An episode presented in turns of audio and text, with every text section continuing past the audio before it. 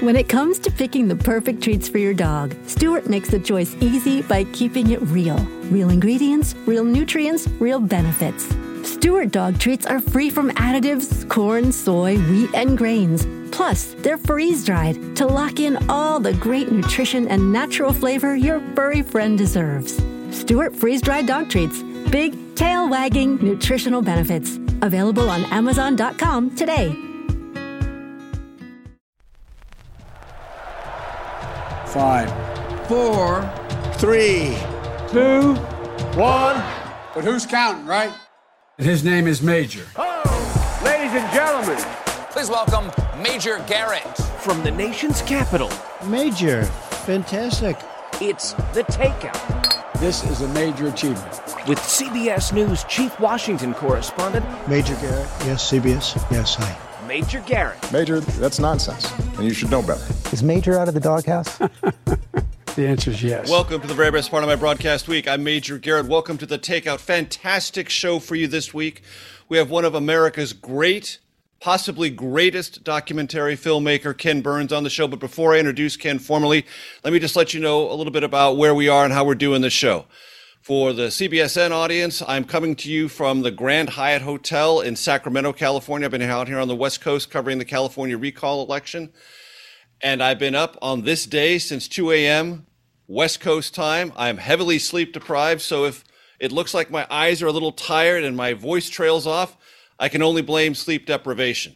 Um, but we do the show no matter where we are, no matter what conditions we live under. The show is always original every single week, and I am so grateful to have Ken Burns with us. And the reason we have Ken Burns with us is in addition to things you are already familiar with baseball, the Civil War, country music, the Vietnam War, and other amazing things he's done. He has a new film out about Muhammad Ali, the greatest athlete of the 20th century. Not my words, the words of Sports Illustrated. And trust me, Sports Illustrated knows what it's talking about. Ken, it's great to have you with us. Uh, Major, thanks so much for having me. I have to start off and say that I'm going to be employing the uh, plural pl- pronoun we a lot, and that's not pretentious. It's because it's co-directed by my oldest daughter, Sarah Burns, and her husband, David McMahon, and the two of them wrote the script. And so, uh, in some ways, is it, it is in every way as much theirs as it is mine and walk my audience through that process, Ken. Uh, you are obviously so well known, but you need a massive team to do this work. And obviously, on a film of this scope and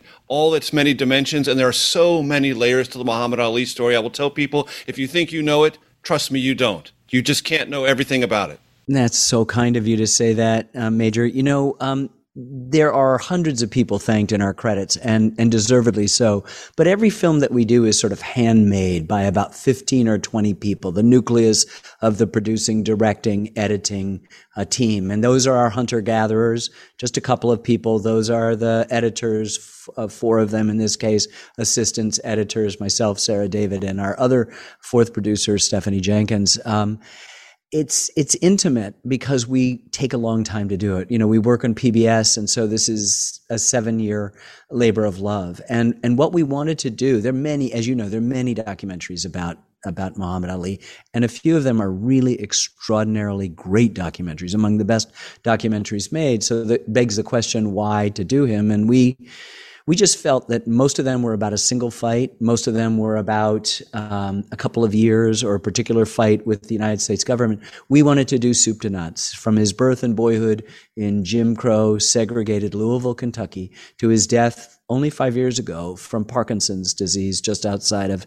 of Phoenix. And we wanted to cover, you know, the boxing, of course, that was his job and the collected fights that we show, all of the, all of the major ones, 25 or so of the major ones are like the collected works of William Shakespeare. You cannot believe the interior dramas of what's going on in those. So we wanted to illuminate that.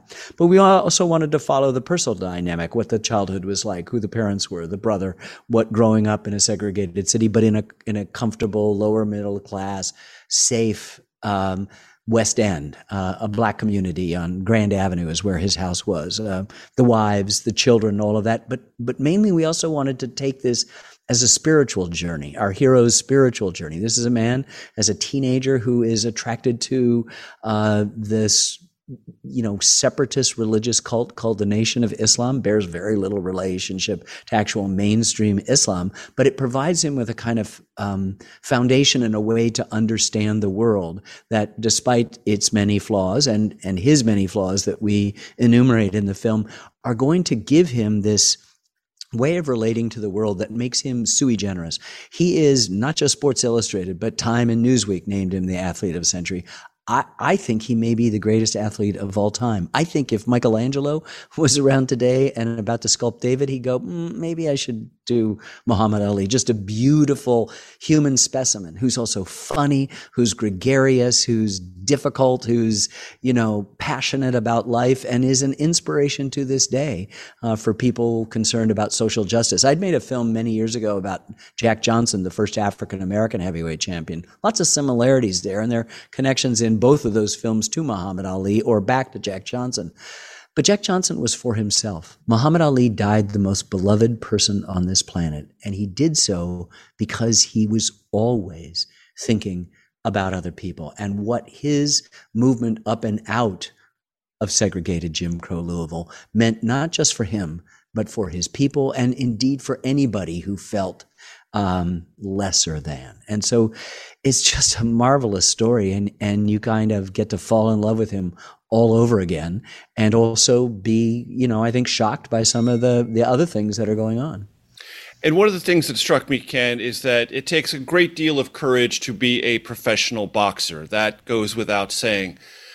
But if that and if that were the only dimension of courage in Muhammad Ali's life, seeing that he was a three-time undisputed heavyweight champion, that would cover the bases. He's a courageous person.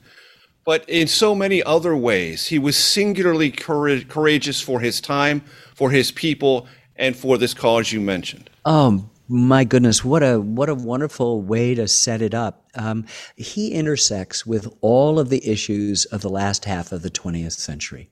You know, he's, it's the role of sports in society. It's the role of black athletes in sports. It's the na- nature of black masculinity and manhood. It's about the civil rights movement, not as a monolithic one thing, but as many different tugs and pulls of, of, of various factions and, and interests. It's about politics. It's about war. It's about sex. It's about faith. It's about um, religion. It's about Islam. It's about all these things and all these things that we're dealing with today. So it makes him resonate in this particular moment. But at the end, th- those are all just themes, and there's going to be no test next Tuesday on them. Um, th- by then, we'll be in into the third episode, and uh, you'll realize you don't. There's no test. It's it, but what what it does is it suggests that this is to answer your question that this is a story about freedom.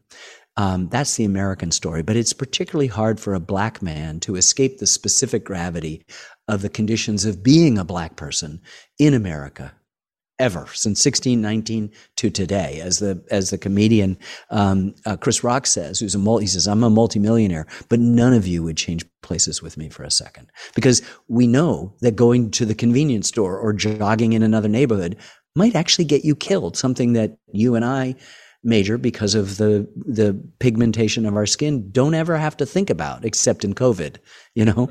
So that's but not, why but not once. Straight up not once. But not once. Never crossed but my mind is, but this is a, a, you know a history even after emancipation of a million indignities in a lifetime. And i'm not exaggerating. That's not hyperbole. A million indignities. And so this is a story about freedom of a person who got out and was not content to just continue on his way, but to look back and see whose hand he could help, as I've suggested in my previous answer. This is a thing about courage, because in addition to how difficult it is to be a boxer, this naked, brutal sport for some reason called the sweet science, um, he's also he he refuses induction because of his faith in the United States Army and because he's a black man in the middle of the 60s people assume he's giving the middle finger to the United States, that it's a political choice. So they throw the book at him and he's, you know, convicted and the prosecutors recommend a, a modest sentence and the judge gives him the maximum sentence, five years, right? And so he says, you know, I'm not going to go. I, I, I, I would stand before machine gun fire today rather than abandon my faith. So for him, it's a faith decision, and it takes a long time for America to catch up with it. That's an extraordinary amount of courage. And then later, as he's imprisoned in one way by Parkinson's disease, silenced and you know the body encased in the tremors and that, he also is liberated in a way to become this worldwide beloved's figure that he's already started to do during his boxing career. So it's an amazing story. And then at the end, it is about the third thing it's about is a four letter word, Major, that you and I, the FCC permits you and I to say, but what we have a terribly difficult time talking about, which is love. He is an apostle of love. And that is, um, you know, an amazing thing.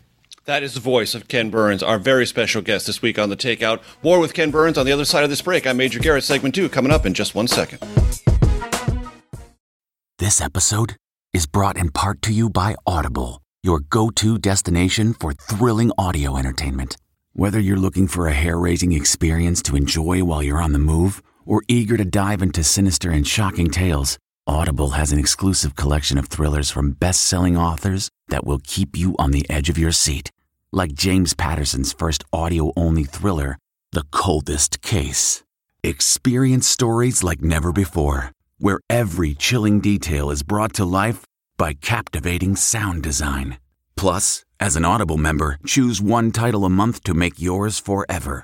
And now, new members can try Audible free for 30 days. Just visit audible.com slash WonderyPod or text WonderyPod to 500, 500. That's audible.com slash WonderyPod or text WonderyPod to 500, 500.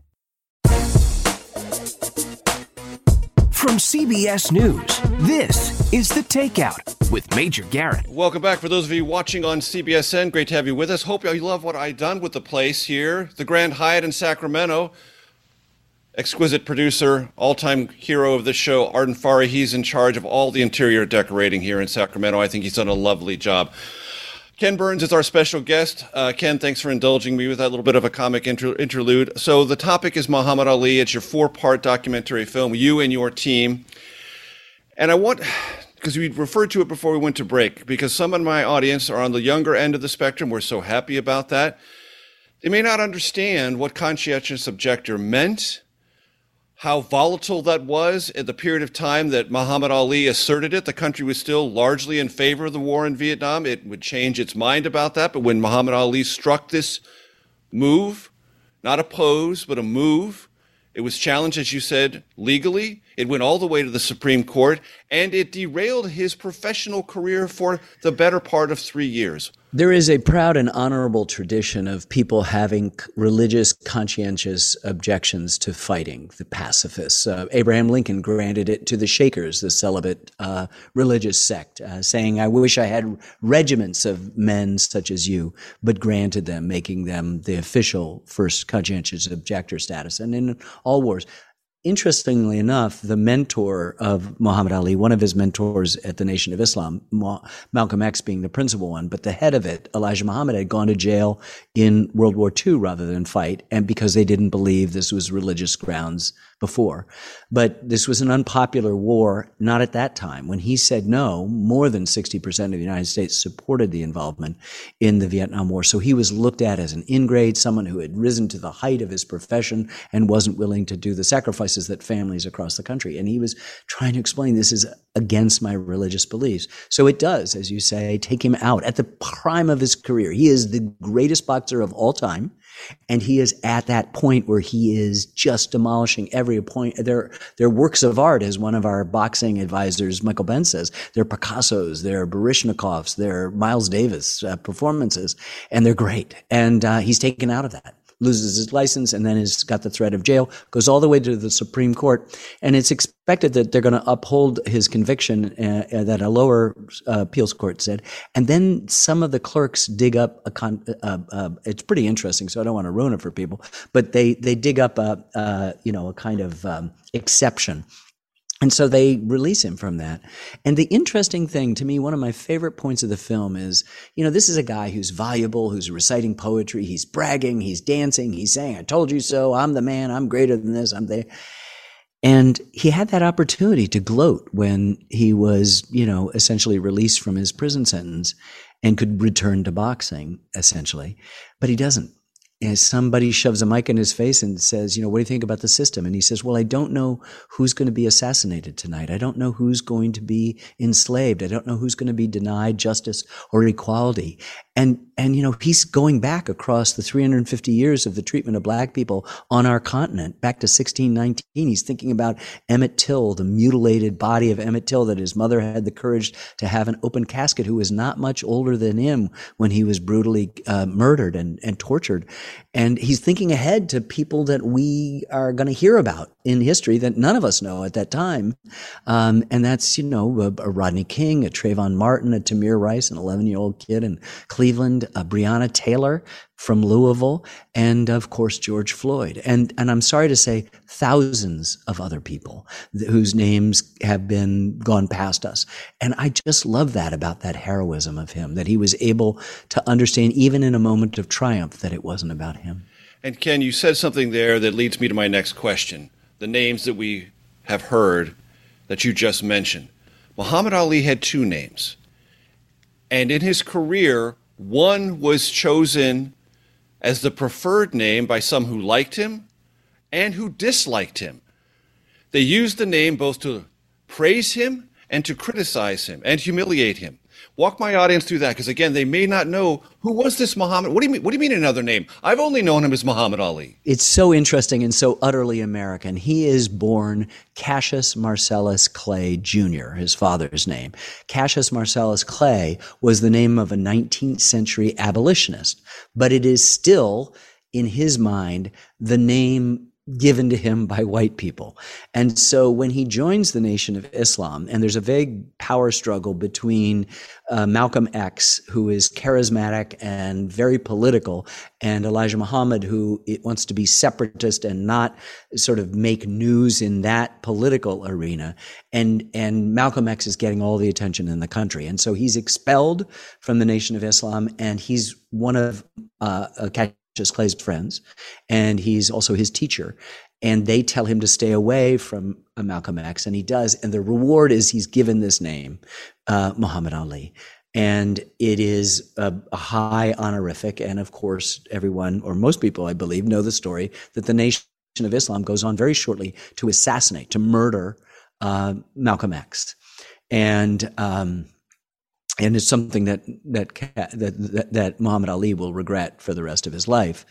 Um, but it's interesting. Uh, as he announces the name change, nobody will accept it. Everybody's calling him. He, his opponents, other black fighters, are calling him Cassius Clay and mocking him. And reporters, Howard Cosell initially refuses to call him uh, the great uh, boxing announcer, uh, refuses to call him that. And then people, some people gradually change. But he has a series of fights in which he's actually, you know, yelling in the ring, say my name. What's my name? What's my name? Our whole entire second episode is called What's My Name? Because it, identity is central to all of us. Major, Ken, you know, I mean, and people are not calling him what he has said, please call me that. You know, Bob Dylan is born Robert Zimmerman.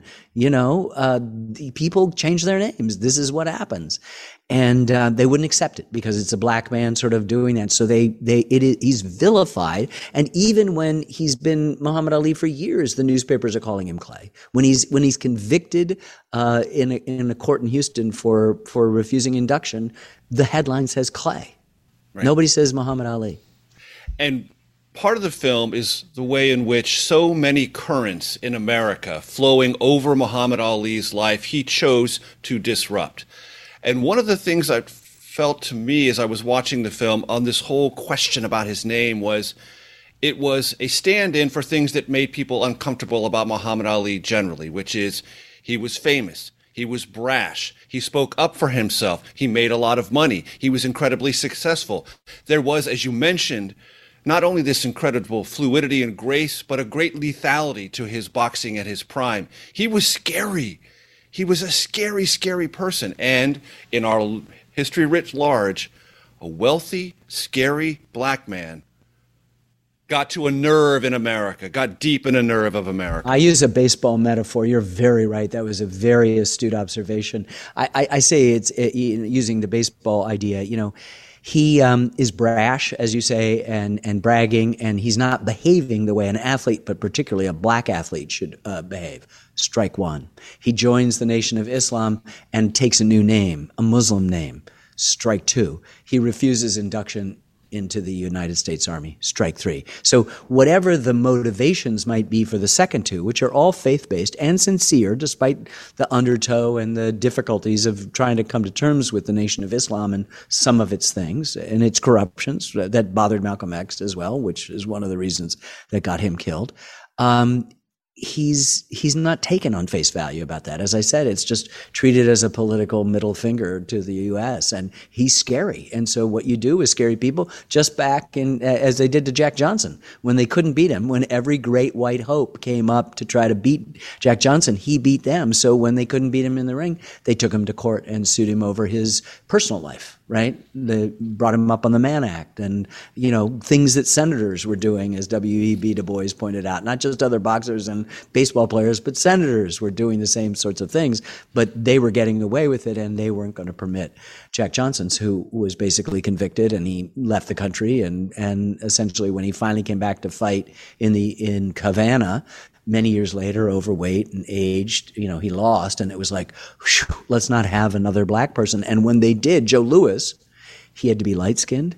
He couldn't be photographed with a white woman, and he couldn't seem to be pleased or happy at his victories over a white opponent. And if those conditions could be met, and Joe Louis did, then he was fine.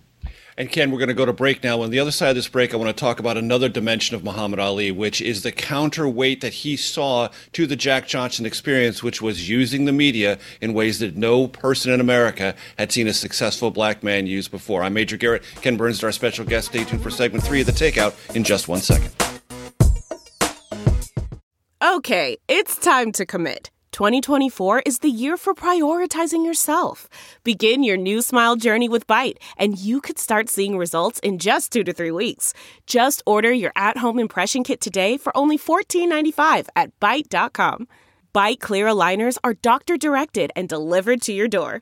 Treatment costs thousands less than braces. Plus, they offer financing options, accept eligible insurance, and you can pay with your HSA FSA.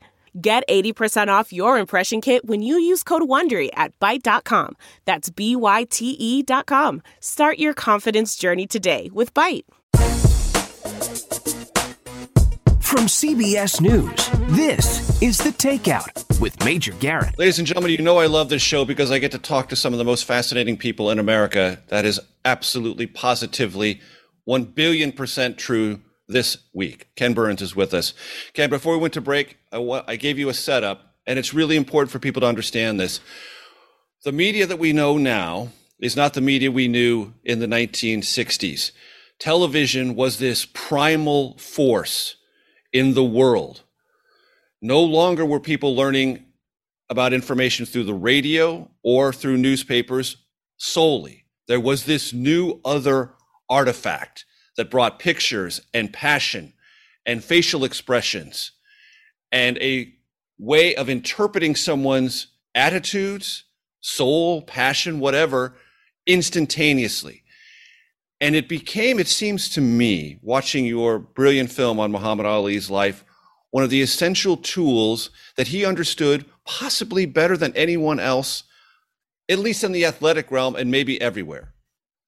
I, I, agree completely, and it's a good way to say that. You know, from a, a, little kid at one, he was banging pots and pans in the living in the in the kitchen and, and announcing himself. He was, you know, wearing a purse and putting on lipstick in high school. This is in the in the, in the late forties and fifties. Nobody does that, you know. Um, this is this is you know he's a jokester. He gets he it. Theat- he was theatrical in many ways, and comfortably so. so. So he, it intersects with exactly what you're talking about, this sea change in media, but so different from today where everything is diffused, right? Everything, we got 10 million internet places we could be at. We have a thousand cable channels, but it used to be for you and me growing up, there yep, were three channels, the three networks. You had an independent station and you had an educational station, maybe. Right. And that was it. So everything was confined, what you read in your newspaper or what you heard on the radio.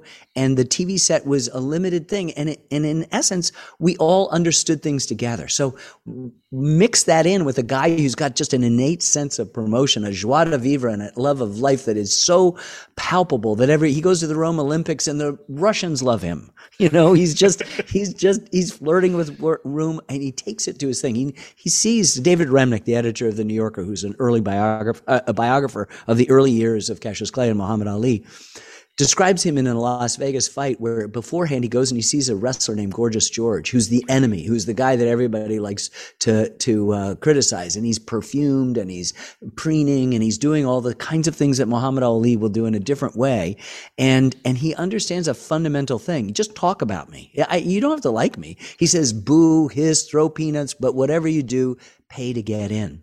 And he appears because there's always worries that the mob is involved in boxing in Albany in a New York State commission. And you know he's got them in stitches, but he's also promised them to sell that he's going to sell out Madison Square Garden for his next fight, which hasn't happened.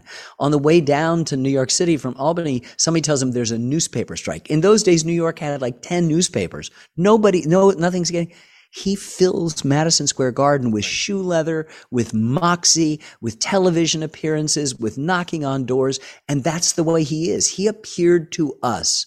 And I remember this as a kid. He was both uh, like it was like a, a phenomenon, like a hurricane. And, and he was funny and he was not the way any black person you knew anywhere was behaving at all. And so that was terrifying for a good deal of America. And then, of course, when he takes these other stands, it becomes even scarier and, and something has to be done with him.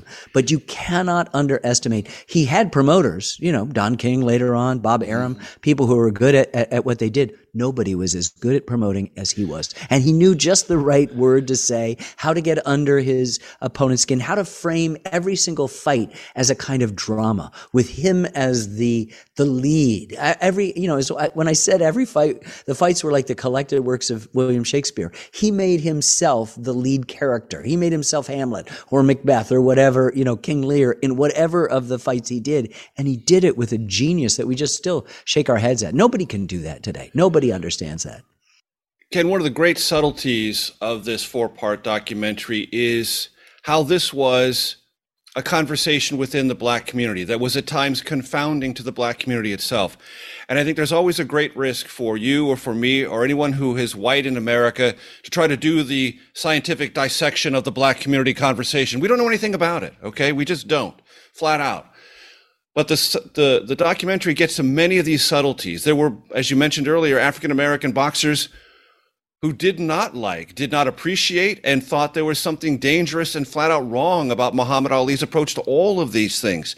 And there were these tensions within the civil rights movement, Malcolm X, Dr. Martin Luther King. It wasn't just one dialogue. It was a multi-layered dialogue, and you relied on so many different voices, non-white voices, to tell that part of the story. How did you approach that?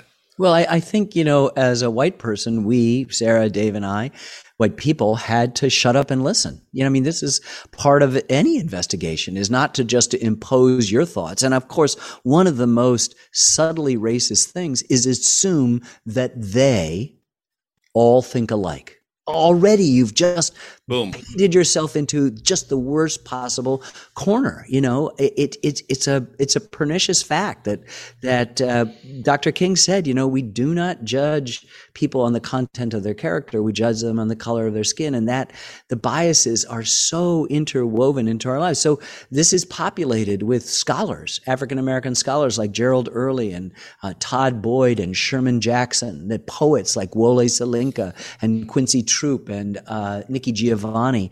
It's by you know his brother. It's about people in the Nation of Islam and other other journalists who covered him. They're white reporters too right. who are watching him, and they give you a, a, pretty interesting take. They're now old men, but they were cub reporters like Robert Lipsyte and Dave Kindred and Jerry Izenberg, among the very best. And biographers like Jonathan Eig and uh, David Remnick.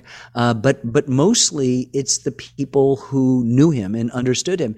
And then part of the shutting up and listening is going into the archive. This is a man ran, you know, we have a, a four part, eight hour film. We had 400 hours of material of him talking. And a lot of times, other films have just been able to pick the ones that serve the topic of what that fight was or what that controversy was. We had the luxury of being able to listen to this kid, the wisdom in addition to the bravado coming out of this kid, the thoughtfulness and the love that was coming out of a 22 year old at the same time he's rhyming and making hilarious jokes, you know, that I can drown a drink of water and kill a dead tree.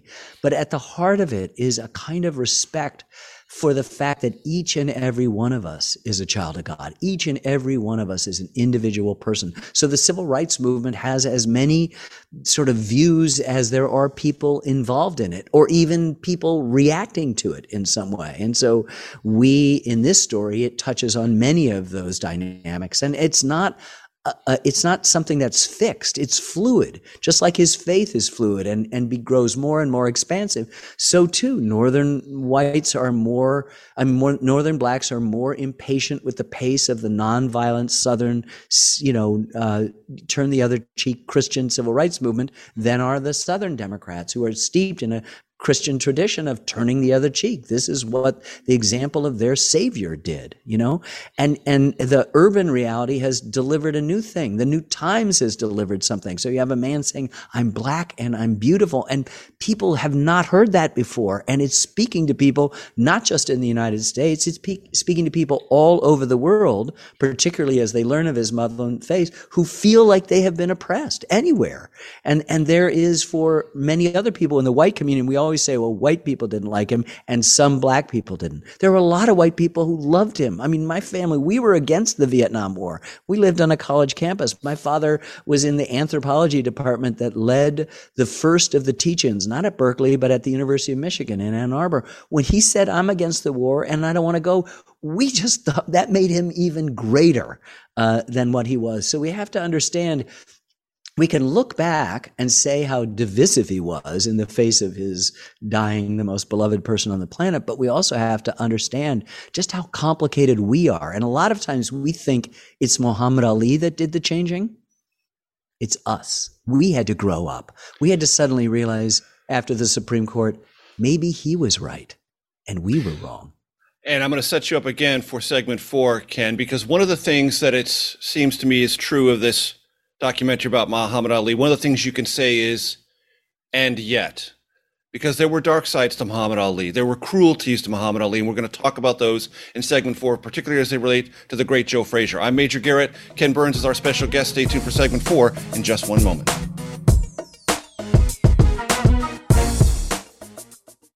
Angie's list is now Angie, and we've heard a lot of theories about why. I thought it was an eco move. Fewer words, less paper. No, it was so you could say it faster. No, it's to be more iconic. Must be a tech thing. But those aren't quite right. It's because now you can compare upfront prices, book a service instantly, and even get your project handled from start to finish. Sounds easy. It is, and it makes us so much more than just a list. Get started at Angie.com. That's A N G I, or download the app today. From CBS News, this is The Takeout with Major Garrett. Welcome back. Our guest, the great Ken Burns, his film with his team, Muhammad Ali, a four part documentary. So, Muhammad Ali, for those who don't know or remember, fought Joe Frazier three times, defeated him twice, lost to him once.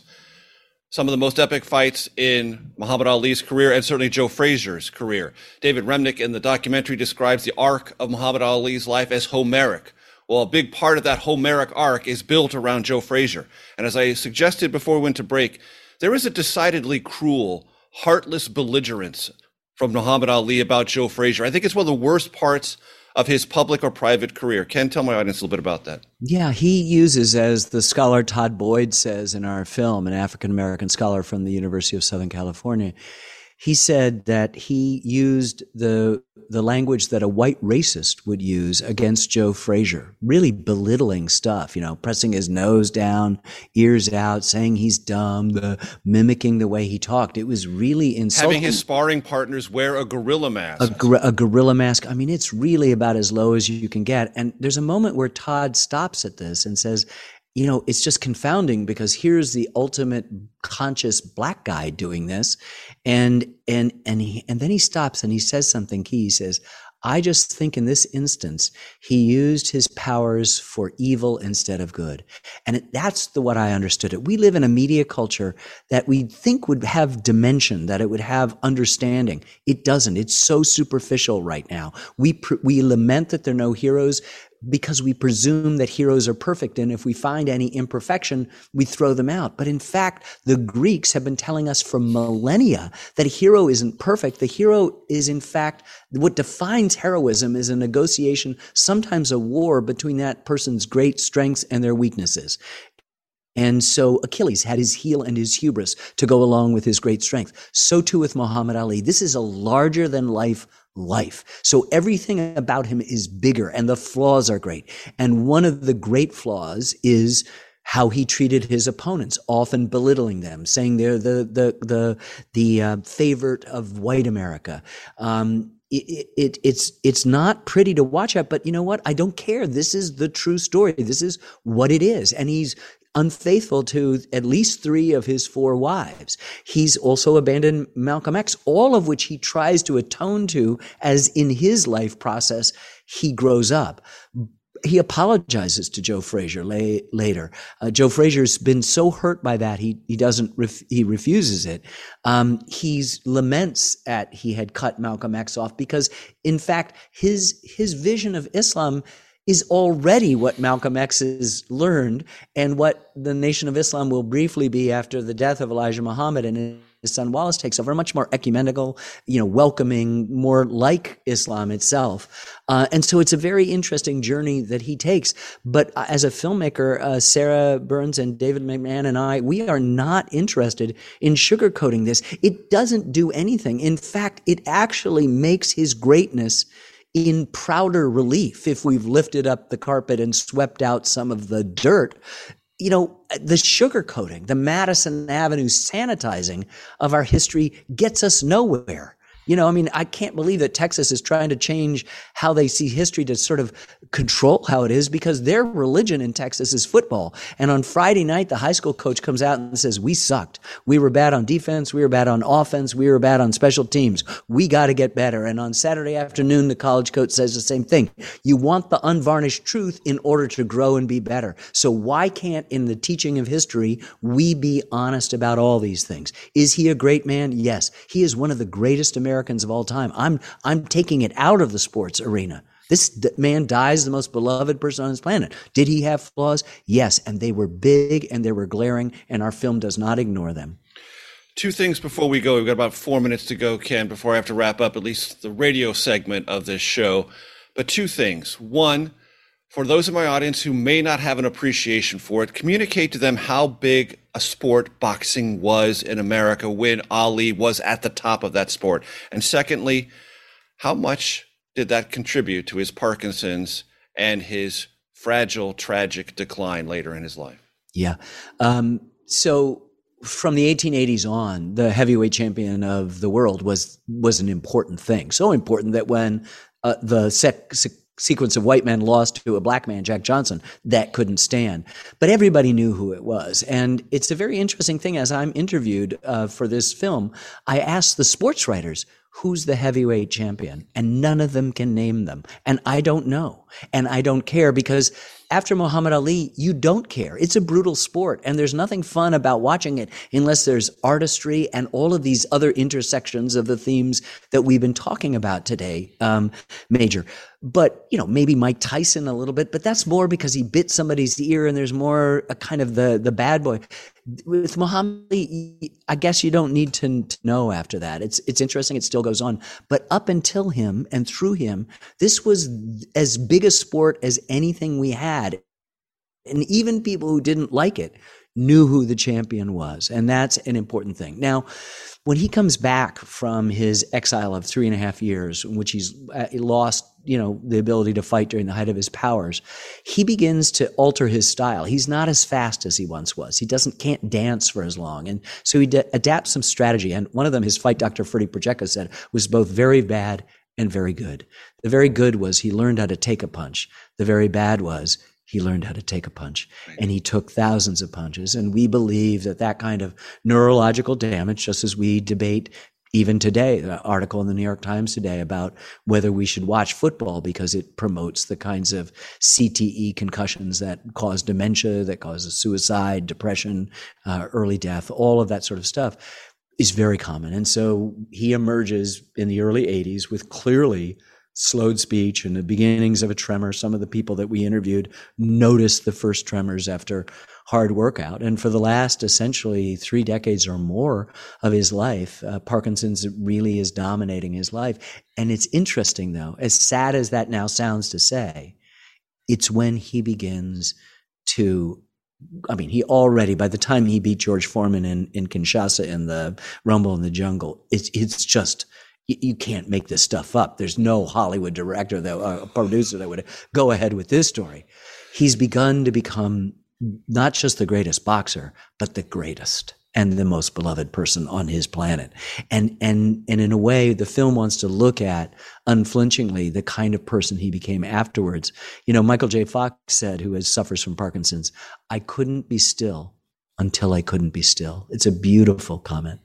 And in a way, this most valuable of talkers, uh, who we love to hear talk, he could, he could speak even louder and farther when he couldn't talk.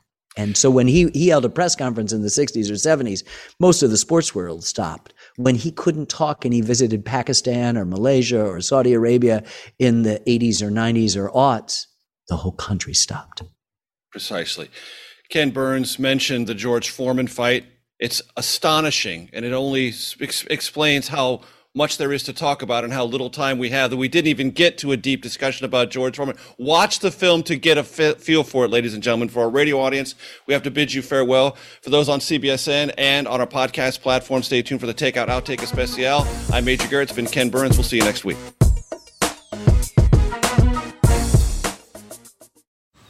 Man, that sunset is gorgeous. Grill, patio, sunset. Hard to get better than that. Unless you're browsing Carvana's inventory while you soak it all in. Oh, burger time. So sit back, get comfortable. Carvana's got thousands of cars under $20,000 just waiting for you. I could stay here forever. Carvana, where car buying meets comfort, meets convenience. Download the app or visit Carvana.com today.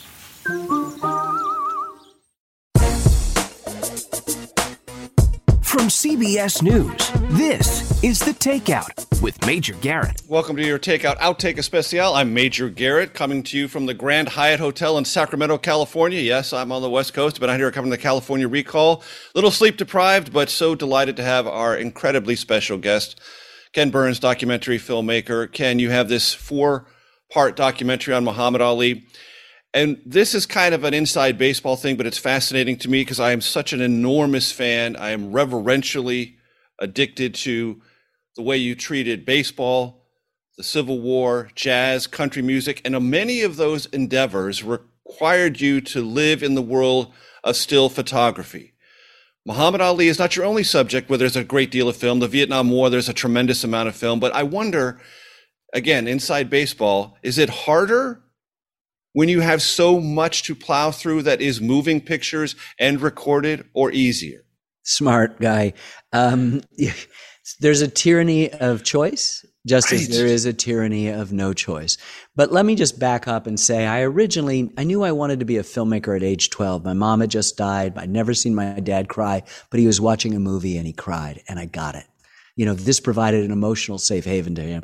I said, I want to do that. But that meant a feature filmmaker. I went to Hampshire College in Amherst, Massachusetts, and all my teachers were social documentary still photographers. My dad had been an amateur still photographer. So the still photograph is the DNA of what I do. A single still photograph, which I'm trying to wake up trust that it had a past and would have a future. So I'm not, I'm listening to it. Are the cannon firing? Are the troops tramping? Is the bat cracking? I'm trying to wake up that photograph and I'm taking the techniques of a feature filmmaker. That is, take a still photograph and treat it as a, as a master shot that has a wide shot, that has a medium shot, that has a close up, that has a tilt, has a pan, has a reveal, an insert of details. And that is helping with this oral soundtrack to wake up that photograph. So I am particularly comfortable. And if you look at those ones, those films like World War II, the war, or the Vietnam War, or country music, or whatever it is, where we have the option of doing footage for what we're talking about in our intro,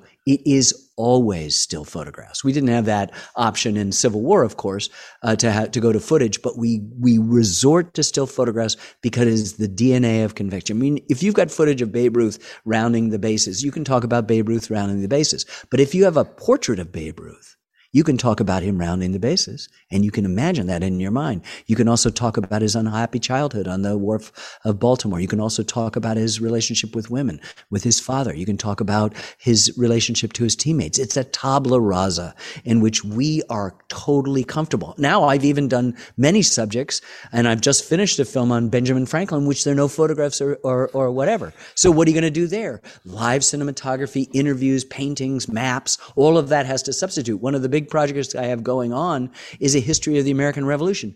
Nothing, no footage, nothing. We're going to have to will this alive in a new way. But that's the challenge. Every film is a million problems. But if you don't, if you see them pejoratively, you're lost.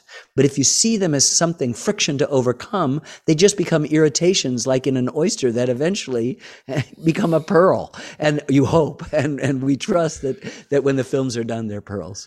Uh, nothing but pearls. That is the assessment from this humble voice. So, Ken, this show is uh, going into its fifth year, well into its fifth year. Congratulations. And we thank you so much. And we ask everyone who appears on the show three threshold questions because our audience loves the answers. So, take these questions in whatever order you prefer. Most influential book in your life, or one of them? Uh, all-time favorite movie, or one of your favorite movies? And if you're going to indulge yourself musically, I mean, really get into something what kind of music, artist, or genre are you most likely to listen to? I think A Hundred Years of Solitude by Gabriel Garcia Marquez is the f- best American novel. People say, wait, that's not American. You know, yes, it is. and there's a lot of the continent, a lot of this globe that's called America.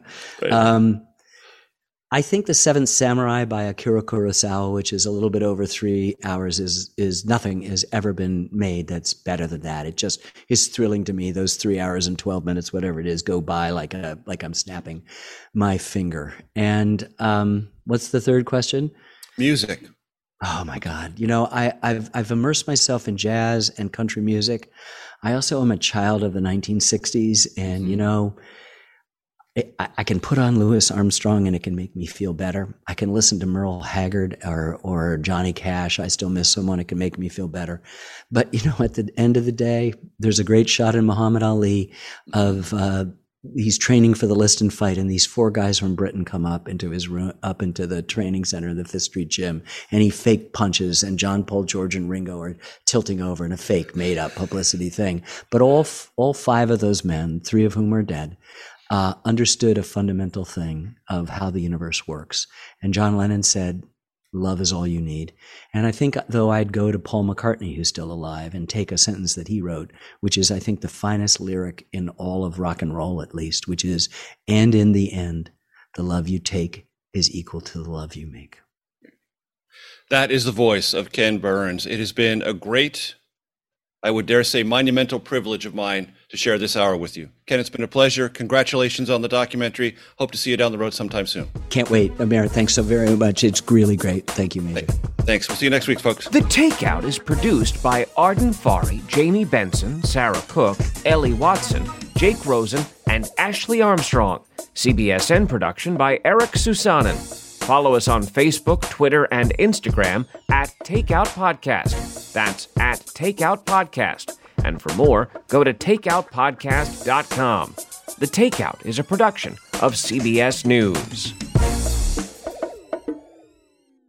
If you like the Takeout, you can listen early and ad-free right now by joining Wondery Plus in the Wondery app or on Apple Podcasts. Prime members can listen ad-free on Amazon Music. Before you go, Tell us about yourself by filling out a short survey at wondery.com/survey. Save on Cox Internet when you add Cox Mobile and get fiber-powered internet at home and unbeatable 5G reliability on the go. So whether you're playing a game at home, yes, cool, or attending one live. Goal! You can do more without spending more. Learn how to save at cox.com slash internet. Cox Internet is connected to the premises via coaxial cable. Cox Mobile runs on the network with unbeatable 5G reliability as measured by Ookla LLC in the U.S. to H 2023. Results may vary, not an endorsement. Other restrictions apply. Hi, this is Jill Schlesinger, CBS News business analyst, certified financial planner, and host of the Money Watch podcast. This is the show where your money is not scary and it's not boring. It is a show that's all about you. It's your questions that make it possible for me to provide unconventional and entertaining insights on your money and maybe more importantly, on your life. I'm going to be your financial coach, someone who brings common sense and an insider's perspective on how to manage your money and your emotions. And I promise we are going to have a little bit of fun along the way. Have a question from retirement to career changes to college funding? Just send us an email at askjill at jillonmoney.com. Follow Money Watch wherever you get your podcasts. You can listen ad free on the Amazon Music or Wondery app.